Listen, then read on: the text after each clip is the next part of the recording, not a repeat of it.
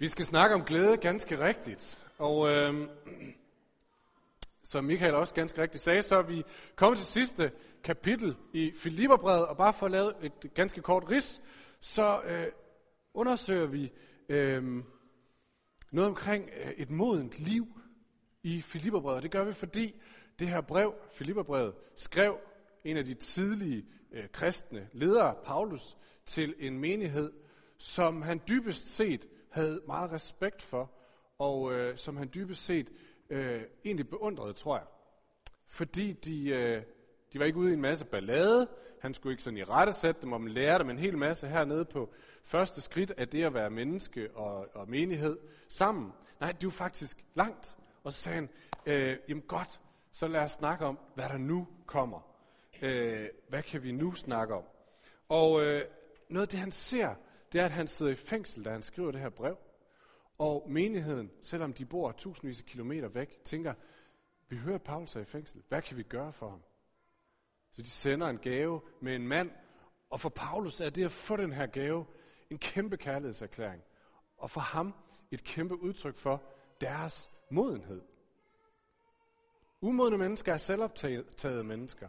Men de her mennesker tænker på Paulus, og han siger, wow, hvor er det fedt at se. Lad os tage den next level, for der er så meget mere at få. Der er så meget mere at vokse ind i, og det har jeg bare lyst til at fortælle jer om. Så det er det, vi prøver at undersøge lidt, og som vi har set til det her med modenhed, øh, inkluderer nogle ting, vi måske ikke lige først havde tænkt, for det handler om tillid. Tillid til, at Gud har styr på det mere, end jeg har. Og det handler om ydmyghed. Havde vi ikke set komme måske. Det handler om ikke at være så optaget af mig selv, men at kunne give slip på mit eget, for nogle andres skyld. Eller som Michael sagde det sidste gang, øh, tænke mindre på mig selv, men ikke mindre om mig selv. Det er ydmyghed. Og i dag skal vi altså se på glæde. Så, tagline er, vil du gerne vokse i modenhed, så er der noget omkring at vokse i glæde, ifølge Paulus. Så sagde øh, Michael også, at det er faste tid. Og for nogen, så, så tænker man måske, okay, glæde og faste, det klinger ikke så godt sammen. Faste, det lyder alvorligt. Det er noget med at give afkald, det er noget med at give slip på ting. Og glæde lyder lidt modsat.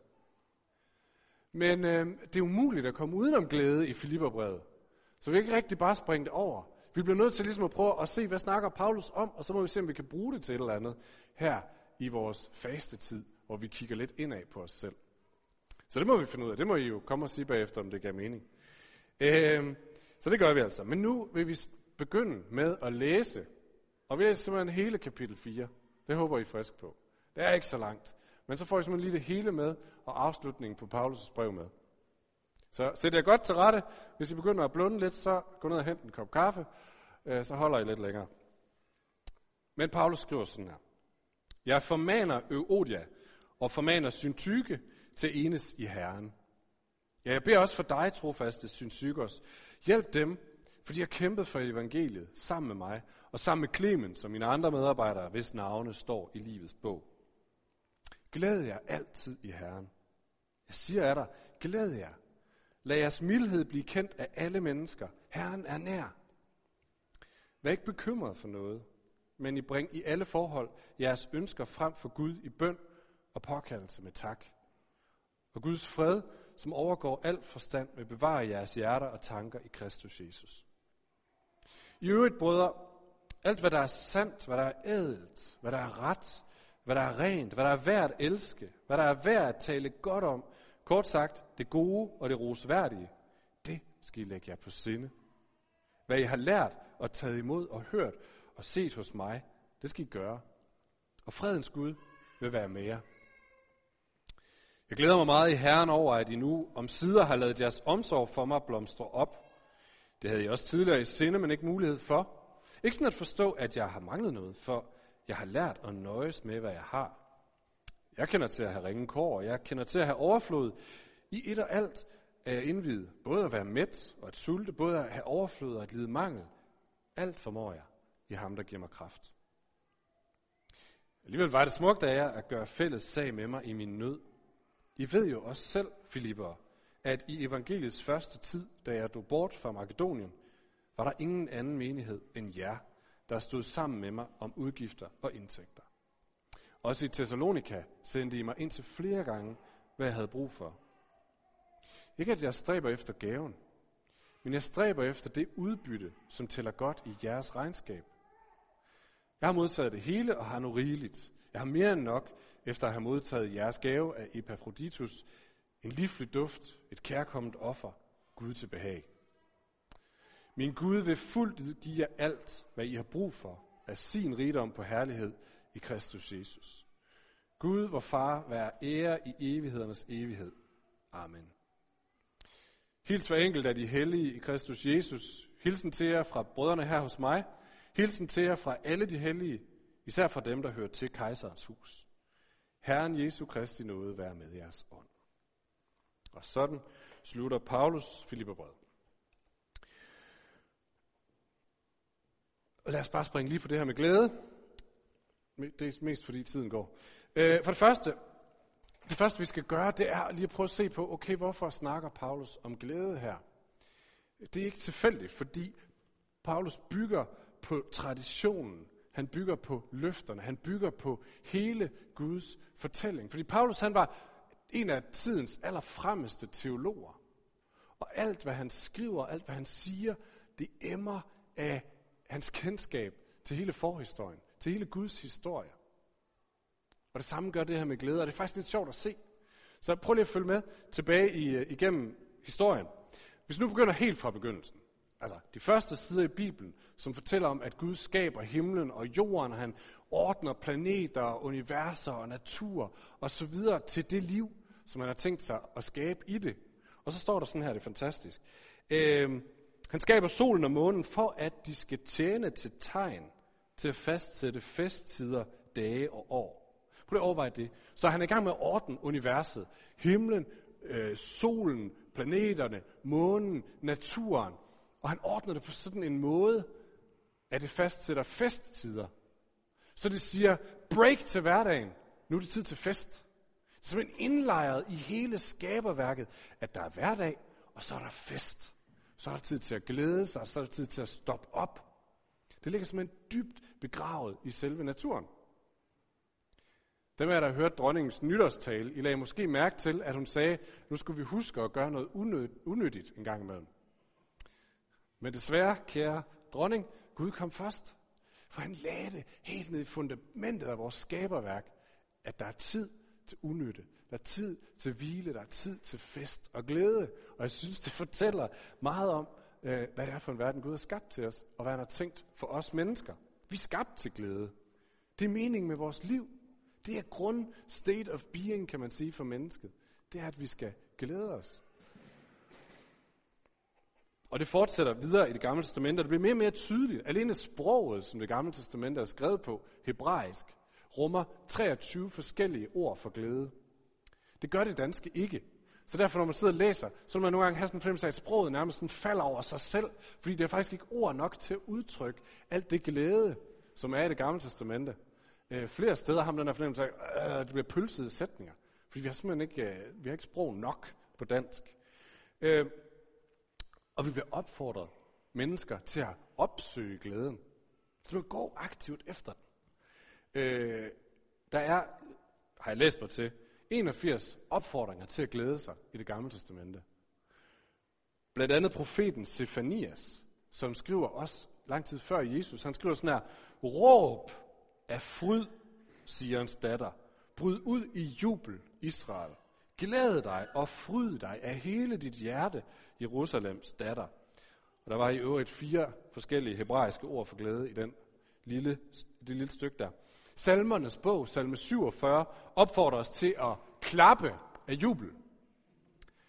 Jeg tror, det eneste sted, jeg har været med til det sådan rigtigt, det har været på stadion, eller måske i cirkus, hvor sådan udbryder spontan klap på grund af jubel.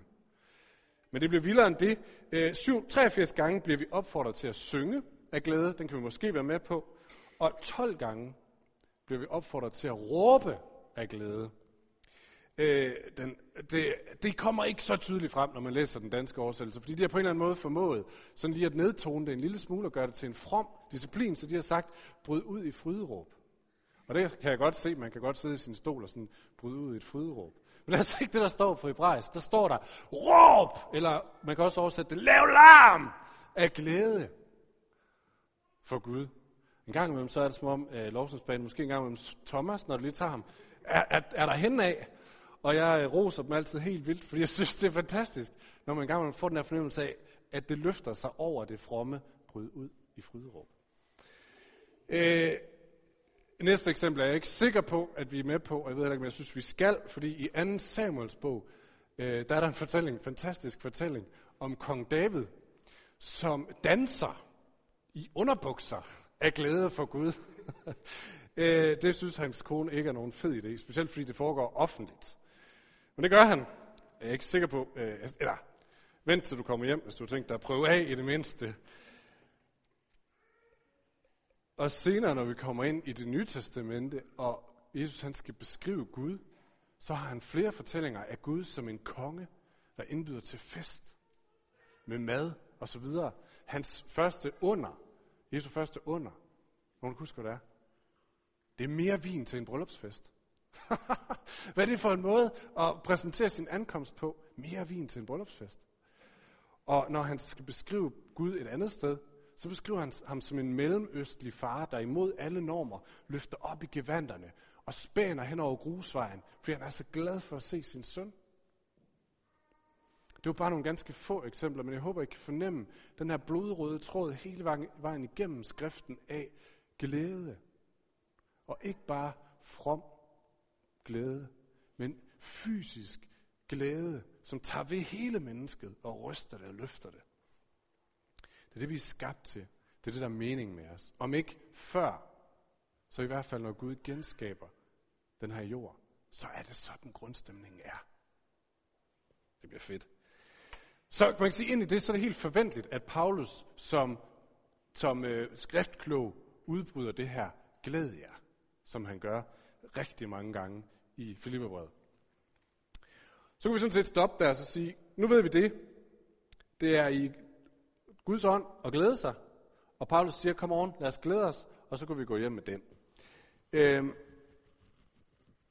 men da vi sad og forberedt gudstjenesten her, jeg snakkede med Hanna og Michael om det, øhm, så gik det op for os, at der er faktisk en meget reel risiko for at få det her galt i halsen. Og misforstå, hvad det er, Paulus siger. Fordi den her opfordring til at glæde os, kan umiskendeligt øh, ligne noget, som ligger til os i samfundet, i verden omkring os. Prøv at forestille dig, følg med på det eksempel. Øhm, forestil dig, at du kommer og spørger for eksempel dine forældre, Åh, oh, jeg ved simpelthen ikke lige, hvad jeg skal studere. Skal jeg studere idræt, eller skal jeg studere dansk? Hvad vil de svare? Sandsynligvis. Du skal da studere det, der gør dig glad. Eller hvis, du, hvis dine egen børn, hvis du er der, kommer og siger, skal jeg gå til svømning eller dans? Du skal gøre det, der gør dig glad. Ikke? Så er problemet bare, hvornår er jeg glad? Hvornår er jeg, hvornår er jeg rigtig glad? Hvis målet her i livet er, at du skal gøre det, der gør dig glad. Hvem skal jeg gifte mig med? Hvad, hvad skal det ene eller andet? Du skal gøre det, der gør dig glad. Men hvis målet er, at jeg skal gøre det, der gør mig, mig glad. Jeg skal være glad. Jeg skal, det er målet med mit liv. Jamen, hvornår er jeg så glad nok? Er jeg, er jeg glad nok nu? Jamen, jeg har en dårlig dag. Skulle jeg gøre noget andet, som gør mig mere glad? Jeg kan ikke rigtig finde ud af det. Er jeg glad nok nu? Der er lavet en stor, fornyelig stor undersøgelse på, på ungdomskulturen, gymnasiekulturen. Og der bonger det her ud som et af de, de helt store parametre. At ungdommen simpelthen går med det her spørgsmål. Jamen jeg ved ikke, om jeg er glad nok. Jeg har alle muligheder. Jeg kan træffe alle valg. Jeg skal bare gøre det, der gør mig glad, men jeg ved faktisk ikke, om jeg er glad nok nu.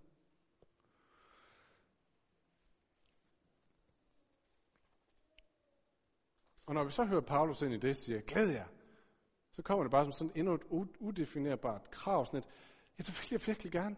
Det længes efter, jeg ved bare ikke lige, hvordan. Øhm, så jeg ved ikke lige, om jeg passer ind her, for det kan jeg faktisk ikke. Så er det det, du vil, Paulus? er det det, du siger, kristendommen er? At man ligesom kan få tvunget den her glæde, der glædefølelse frem, eller hvad? Nogle gange fristes jeg til at tænke, at det har vi faktisk understøttet. At er det sådan, det er.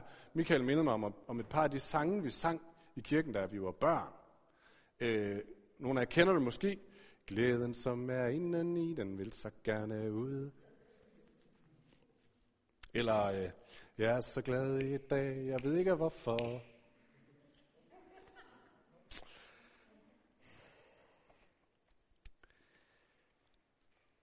Så hvad er det, Paulus snakker om? Snakker han om noget, som jeg faktisk burde, og som jeg faktisk længes efter, men som jeg for min død ikke kan? Eller taler han om en eller anden utopi, hvor vi vil sige, ja, vi vil ønske, det var sådan, men vi ved jo godt, at det er, sådan er det jo ikke. Så vi smiler og nikker, men sådan er det ikke. Eller giver han faktisk noget, vi kan bruge til noget. Og jeg kan selvfølgelig godt afsløre, at jeg tror på den sidste. Jeg tror faktisk, at han giver os noget, vi kan bruge til noget. Så lad os lige prøve at se, om ikke vi kan finde det øh, et eller andet sted. Vi har hørt kapitel 4, så lad os bare lige dykke ned et par steder, og så prøve at se Paulus eksempel på det. Øh, så i øh, vers 4, i det vi læste, der opfordrer han dem igen til at glæde sig. Og så i vers 10, så vender han tilbage til den gave, de har sendt ham, og siger, den glæder jeg mig over. Eller faktisk, så glæder jeg mig ikke så meget over den gave, I sendte mig, men jeg glæder mig over, hvad det fortæller om jer, at I er et sted, hvor I tænker på mig, og at I sender gaver. Det glæder mig. Gaven, ja, det er ikke så vigtigt. Og så siger han sådan her, fordi jeg har lært at nøjes med, hvad jeg har. Jeg kender til at have ringe kår, og jeg kender til øh, at have overflod. I et og alt er jeg indvidet, både at være mæt og sulte, både at have overflod og lide mangel. Alt formår jeg i ham, der giver mig kraft. Og Paulus siger to, mindst to ting her, som må udfordre os, men forhåbentlig også hjælpe os. Og det første, han siger, min glæde har ikke noget som helst med det omkring mig at gøre. Ikke den her gave. Og for det andet, min glæde har ikke noget, med, øh, har ikke noget at gøre med det, der er inde i mig. Og øh, det skal vi prøve at se. Så for det første, det har ikke noget med det omkring mig at gøre. Det har ikke noget med gaven at gøre. Altså, jeg har lært at nøjes. Jeg har prøvet at have overflod. Jeg har prøvet at have, nej, underflod. Nej, det hedder ikke. Underskud. Jeg har prøvet at have, øh, jeg har været et sted i livet, hvor jeg havde rigeligt. Jeg havde penge. Og jeg har været et sted i livet, hvor jeg havde simpelthen ikke til maden.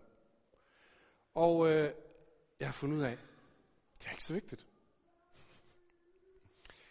Det, han siger ikke, at mad og tøj og penge og så videre ikke betyder noget. Han er glad for gaven, det siger han også øh, lidt længere hen i vers 18. Men han siger, i forhold til den glæde, jeg har, så betyder det ikke noget. Jeg, har prøvet, jeg kan være glad, både når jeg har meget og når jeg har lidt. Der er ikke noget med det at gøre. Så hans glæde er ikke bundet op på de ydre omstændigheder. Hvis den var det, så kunne han overhovedet ikke skrive det, det her om glæde, i den situation, han sidder i. Han sidder i, han sidder i fængsel, som vi snakkede om de sidste par gange også. Han ved, at med meget stor sandsynlighed, så ligger hans dødsdom og lurer lige ude i fremtiden. Han er frihedsberøvet, han har ikke en ski. Og alligevel, så er der ingen steder, han snakker så meget om glæde, som i Filipperbrevet. Fordi for ham har glæden ikke noget med det, han har, eller der er omkring ham at gøre.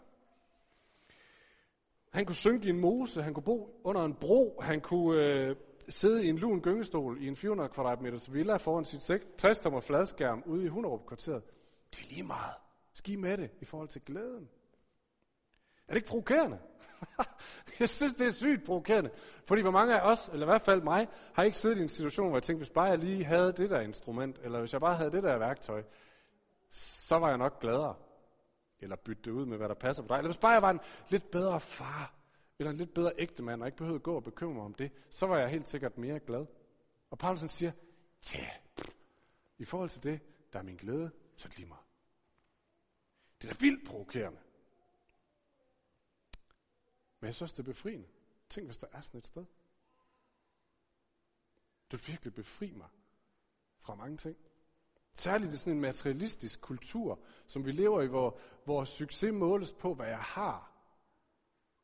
Tænk at kunne slippe den og sige, det er da ligeglad med. Jeg er glad alligevel. Nå, så det har ikke noget med noget omkring Paulus at gøre, men så må det have noget med, noget med inden i ham at gøre, Paulus. Det er det, du snakker om. Altså, han må have sådan en eller anden syg, indre fred. Sådan en ro, der gør, at han kan gå igennem livets stormvær, fuldstændig upåvirket af noget som helst, bare i, i sind med sig selv. Det må være det, du snakker om, Paulus. I ved, de her typer, som siger, det handler ikke om, hvordan man har det. Det handler om, hvordan man tager det. Kender I ikke dem? øhm, faktisk har jeg, har jeg læst mig til den her uge, at der var på det her tidspunkt rigtig mange øh, sådan omrejsende græske filosofer, som tjente penge på at komme og undervise folk omkring, hvordan er det, jeg opnår den her indre ro. Stoikerne kaldte de dem. Og de talte om en stoisk ro. Og det, de i bund og grund snakker om, det var, at det må kunne lade sig gøre at skille fornuft og følelser. Og så få fornuften til at være den, der bestemmer over følelsen. Det gør, at det føles træls, men jeg ved, at det er lige meget. Og så, så med lidt træning, så kunne man få den her fornuften til at vinde. Og det kunne de tjene penge på at undervise folk om. Så det handler ikke om, hvordan du føles. Det handler om at bruge sin fornuft. Og øh, det vil sige, at man kan tage sig sammen ud af det her. Og jeg ved ikke, om I kan genkende tonen. Nogle af jer har helt sikkert læst om det for nyligt. Øh, fordi uanset hvor meget respekt der sådan set har for Svend Brinkmann, så det der, han lander. Det tror jeg også godt, han selv vil være ved. Han siger, øh, han siger jo sådan noget retning af, stop med at føle så meget efter, begynd at opføre dig ordentligt, fordi det er det rigtige at gøre. Øh, og, og et kerneord for ham er selvkontrol. Du må lære at være ligeglad og tage kontrol. Så er det det, du snakker om, Paulus. Er du en 2000 år gammel Svend Brinkmann, der siger, lad nu være med at føle efter. Bare tag kontrollen, min ven. Øv dig i selvkontrol. Er hans glæde i virkeligheden sådan stoisk ro i sådan et smil, den ikke? Det tror jeg faktisk ikke. Fordi han siger noget helt andet. Han sagde, jeg har lært at nøjes med, hvad jeg har. Jeg kender til at have ringe kår. Jeg kender til at have overflod. I et og alt er jeg indvidet både at være mæt og at sulte. Både at have overflod og at lide mangel. Og så siger han, alt formår jeg. Og det sagde stoikerne også. Men så kommer det. I ham, som giver mig kraft. Og det sagde stoikerne ikke. Han siger, jeg kan alt. Jeg kan være i alt. Der kan ske alt på grund af ham, der giver mig kraft. Ja, mad er godt, penge er godt, anseelse er godt, relationer er godt, men det er intet imod ham, som giver mig kraft. At kende ham og være kendt af ham, for han er god. Jeg tror simpelthen ikke, at Paulus, når han siger glæd jer, eller siger alt formår jer i ham, der giver mig kraft, at han laver sådan en from, stoisk udtalelse. Jeg ved sådan en, hvor man siger, det kan jeg lige svinge mig op til at sige, og det lyder fromt. Jeg tror simpelthen, for han er ikke et sted, hvor han er i stand til at komme med fromme udtalelser. Han er presset på alle sider. Han er, men jeg tror, han siger det her af ren og skær erfaring. Han har prøvet alt. Han er ved slutningen af et langt og spændende liv, hvor han har prøvet alt og taget alle risici. Han har haft penge, han har haft karriere, han har haft relationer, han har haft anseelse, han har haft anerkendelse, han har prøvet det hele. Og det var skønne ting, og jeg tror, han har nydt det i perioder. Men han har fundet ud af, at de havde det til fælles, at de var flygtige, at de var ustabile, og nu er de væk. Havde de været grunden til hans glæde, så har de været væk nu. Og vi kan tilføje ting, som han ikke lige har på sin liste. Sex, søvn, karakter, likes. Jamen, det er fine ting. Men hvis vi bygger vores glæde på dem, så smuldrer de og drysser væk under os. Og det samme gør jo i øvrigt den her indre stoicisme. Bare lige for at komme med et eksempel. Ikke? Øh, jeg har, som nogle af jer ved, en del børn. Og i den her periode, så er det desværre et sted, hvor de vågner mange gange om natten og kommer ned til vores seng. Og øh, vi kan ikke sove tre voksne, fire, fire voksne, nej, ikke. Nej, det bliver noget råd. Vi kan ikke sove mange børn og voksne i en seng, så de bliver fuldt tilbage. Og første gang, der kan jeg formå at beholde den her stoiske ro og sige, Nå, min kære ven, nu skal jeg fylde op i seng. Anden gang, så begynder det at blive svært. Og tredje gang, så vil jeg godt sige, at den stoiske ro er virkelig udfordret. så har jeg ikke sagt for, for meget. Øh, så den stoiske ro, den kommer bare til kort. Og det tror jeg også, Paulus har oplevet. Han fortæller et andet sted om, at han er presset på, det, på indersiden af frygt. Hvad er det? Jo, det er, at han er et sted, hvor han formår simpelthen ikke at bruge indre muskler til at overkomme det, der sker udenfor. Fordi det indre er helt smuldret for ham. Men én ting har han fundet ud af. En ting har han fundet ud af i hele den her lange erfaring. Og det er, der er en ting, der er stabilt. Og det er Jesus. Hver eneste gang, han har vendt sig til ham, så har han vist sig, men han var der stadigvæk. Og jeg ved ikke, om I kender fornemmelsen som jeg har oplevet en gang imellem. Man kommer Hovedet, kroppen, det hele er fyldt af alt det her. Alt det, der ikke lykkedes. Alt det, som jeg bekymrer mig for. Den indre frygt, den manglen på stoicismen, manglen på glæde. Og man vælter det over på Gud og bare losser det ud og smider det på ham som lort på en hund på en, på en væg. Og øh, man kommer ikke. Jeg har ingenting. Og så pludselig, så må man få den erfaring af, men han er der. Og han ser det, og han hører det. Og det er faktisk okay. Og nogle gange har jeg haft sådan en fornemmelse, når jeg har stået der, at han sådan har lagt armen på min skulder, og kigget på mig og sagt, det skal nok gå. Vi skal nok finde ud af det. Og det har ikke fjernet problemerne. Men det har givet mig en fornemmelse af, ja okay, det skal nok gå. Han var der. Og det tror jeg, det er det, der er Paulus erfaring. Alt det andet kom til kort. Jeg kan ikke styre alt. Ja, jeg er på virkelig, både på det indre og det ydre. Men han var der alligevel. Paulus beskriver det sådan her i kapitel 3, som Michael sagde sidste gang. Ikke at, ikke at jeg allerede har grebet det, eller allerede er blevet fuldkommen, men jeg jager efter det. Om jeg virkelig kunne gribe det, fordi jeg selv er grebet af Kristus Jesus. Og ikke grebet, som man er grebet af en spændende film, men grebet, som man er grebet af et par arme. Det er basis for Paulus' glæde. Det er frihed, siger Paulus. Og så siger han noget mere. Så siger han, det er det, der bliver bemærket af verden. Lad jeres mildhed blive kendt af mennesker. Fordi det der, en glæde midt i alting på den måde, det er noget, folk længes efter. Det er jeg sikker på. Her er glæden. Nå, det aller sidste. Hvordan kan vi så fordele det? Hvordan kan vi vokse ind i den glæde?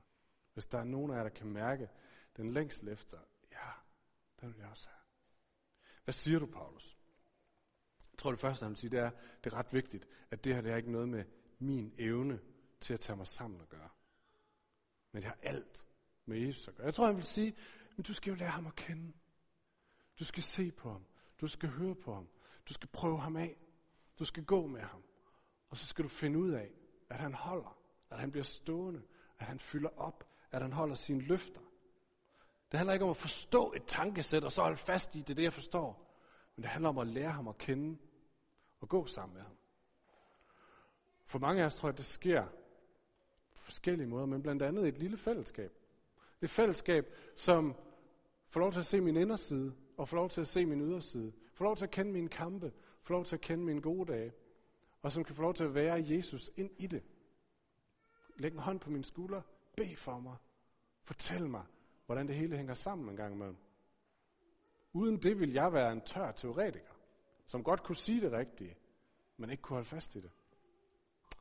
Det tror jeg det ene. Men så siger Paulus for det andet, Paulus siger han noget, som nærmest er en manual. Vil du gerne give plads til glæden, så har han næsten en manual i vers 8. Så han siger sådan her, I øvrigt, brødre, alt hvad der er sandt, hvad der er ædelt, hvad der er ret, hvad der er rent, hvad der er værd at elske, hvad der er værd at tale godt om, kort sagt det gode og det rosværdige, det skal I lægge jer på sinde, og fredens Gud vil være med jer. Altså oversat, fodrer dig selv med alt det, som fortæller dig om glæden, som fortæller dig om godheden, som fortæller dig om håbet hos Gud. Fodrer dig selv med det hele tiden. Her i fasten, så har jeg givet mig selv en udfordring. Det er fasten jo øh, ligesom rammen for. Jeg faster for al unødig information. Det handler ikke om at lukke ned for, hvad konen siger, men det handler om nogle andre ting. Øhm, heller ikke, hvad ungerne siger, vel, Nanny? Nej, al unødig information, det handler om Netflix, online medier og sociale medier. Og det er ikke, fordi de kun er dårlige. Men noget af det, det er børn heller ikke altid det er ikke, fordi det er dårligt i sig selv, men prøv at høre noget af det, som, som jeg har tænkt over i den her faste, omkring alle de her medier, øh, forskellige slags, som, som fylder min dag. Og som, altså, jeg kan ikke engang sidde på toilettet uden at, at, og lade mig influere af dem. Noget af det, som de alle sammen sælger på, det er faktisk det, er faktisk det modsatte af glæden. Så der står ting som, så rig er hun. Eller se, hvor smukt hun bor. Eller han var en stakkel. Men så skete det her. Og hvad gør det ved mig, der sidder og læser det? Jeg kan ikke lade være for det første. Det er derfor, de kalder det clickbait. Jeg kan ikke lade være. For det andet, Så laver det sådan lige sådan en lille en her i mig. Så jeg så tænker, jeg var egentlig så glad. Men nu sidder jeg med fornemmelse at jeg er blevet snydt. Jeg har ikke fået det, han fik. Det spiller på utaknemmelighed, det spiller på utilfredshed, det spiller på, øhm, jeg har ikke fået det, der tilkom mig. Og vi er sygt billigt til salg for alt det der. Vi æder det råt.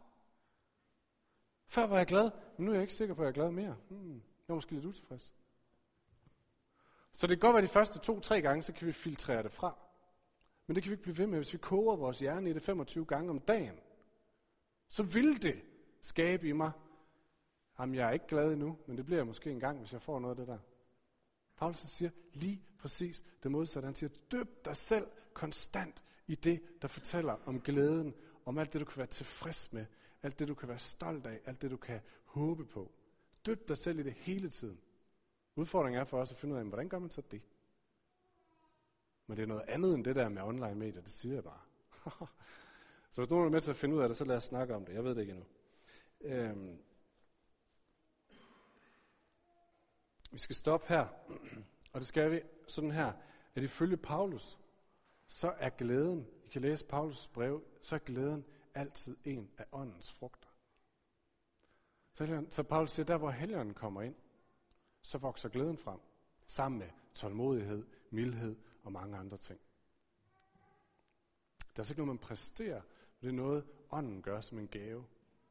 Og derfor skal vi slutte, slutte nu med at bede Helligånden om at komme. Det er kirkens ældste bøn.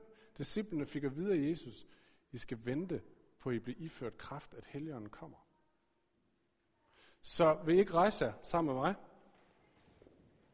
Og så, øh, så vil jeg udfordre jer til handling. Øh, men ikke en aktiv handling som sådan. Kun det, at I lukker jeres øjne og holder jeres hænder frem, som når man modtager en gave. Og så vil vi bede Helligånden om at komme, fordi glæden er ikke noget, vi presser frem. Glæden er en gave fra ham. Så det vil vi bede om. Og jeg synes, du skal tillade dig selv at være i en forventning til Gud om, at han vil give dig den. Han er ikke nærig. Du er ikke det sorte får. Men han ønsker, som, dit, som det barn du er hos ham, og give dig det.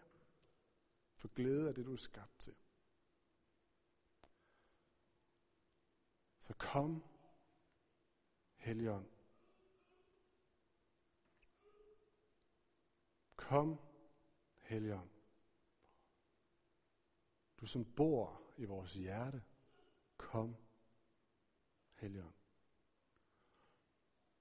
Og frisæt alt det, som du er i os. Vi er skabt til glæde. Sæt din glæde fri i os.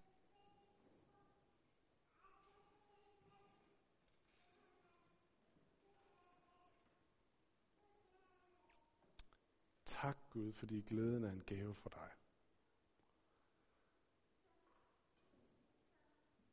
Tak fordi du ved, hvor vi har det godt. Tak fordi du kender vores smerter og vores skuffelser. Tak fordi du længes efter at bytte det ud med din glæde.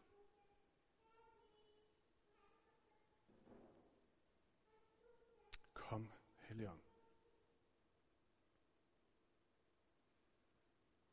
Vi tager imod din gave.